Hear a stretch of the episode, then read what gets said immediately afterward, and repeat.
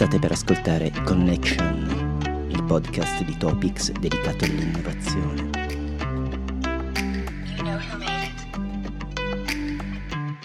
Ciao Sergio, buongiorno, buongiorno a te. Sì, come d'accordo, ti sto chiamando proprio mentre entro nel nodo di Rete Topics presso il data center di Colt in Torino MV Park. Sono le 5 del mattino e come puoi sentire c'è sempre un gran vociare di vento di qui. Questa mattina faremo la migrazione dei, della piattaforma di Internet Exchange eh, nel nodo appunto presso Colt. Speriamo che vada tutto bene.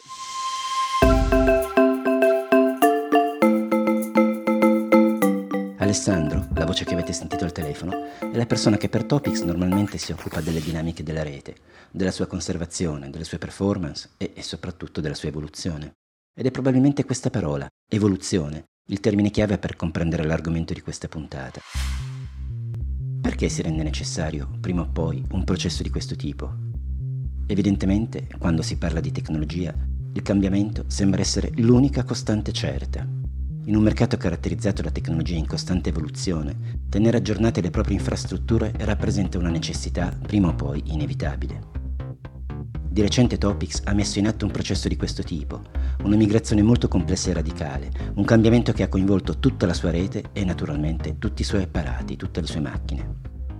Ma quando parliamo di rete Topics, di che cosa stiamo parlando?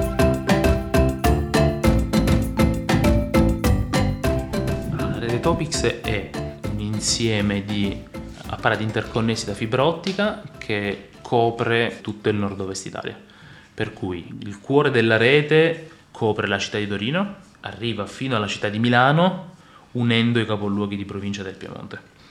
Attorno a questo cuore si sono creati delle reti interconnesse che hanno coperto diverse vallate e o eh, diverse zone cittadine che gravitavano attorno ai capoluoghi di, di provincia. Per cui sostanzialmente Piemonte, Valle d'Aosta, con cui abbiamo attiva una collaborazione da tantissimo tempo, eh, la Val di Susa, eh, arrivando giù fino a Cuneo eh, e andando su fino a Verbania. Dunque un territorio vasto, enorme, alle prese con un processo molto delicato che coinvolge le connessioni di chissà quante persone, di chissà quanti enti, scuole, attività economiche diverse.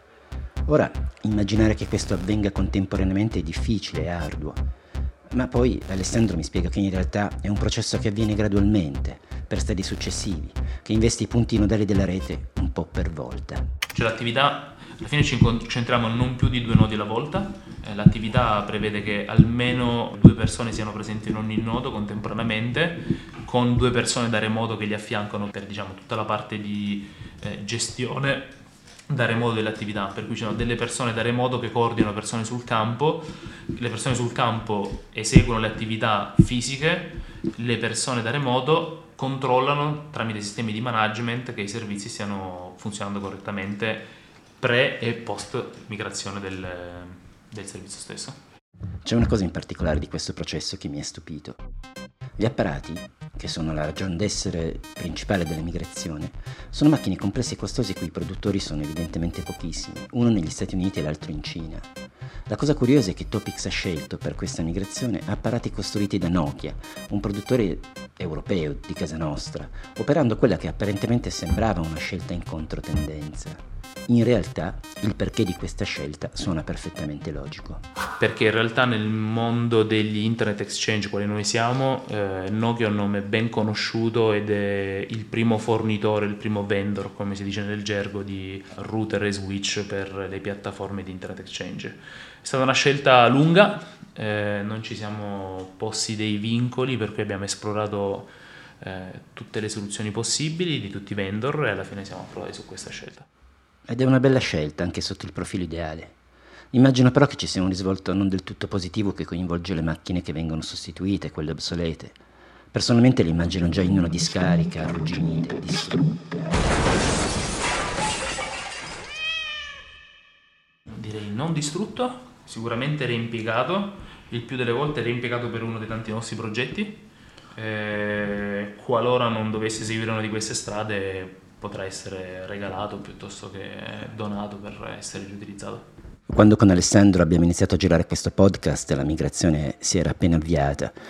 Adesso si è conclusa, non ci sono stati particolari intoppi è finita ben prima che il podcast, tra l'altro, eh, fosse completato.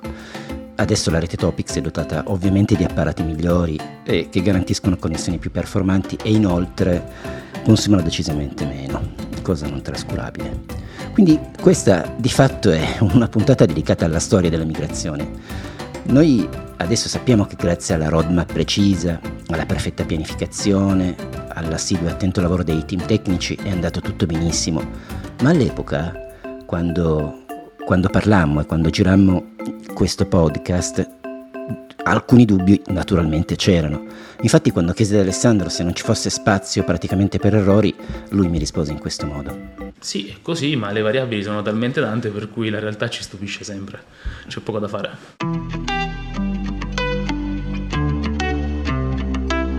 Avete ascoltato Connection, il podcast di Topics dedicato all'innovazione.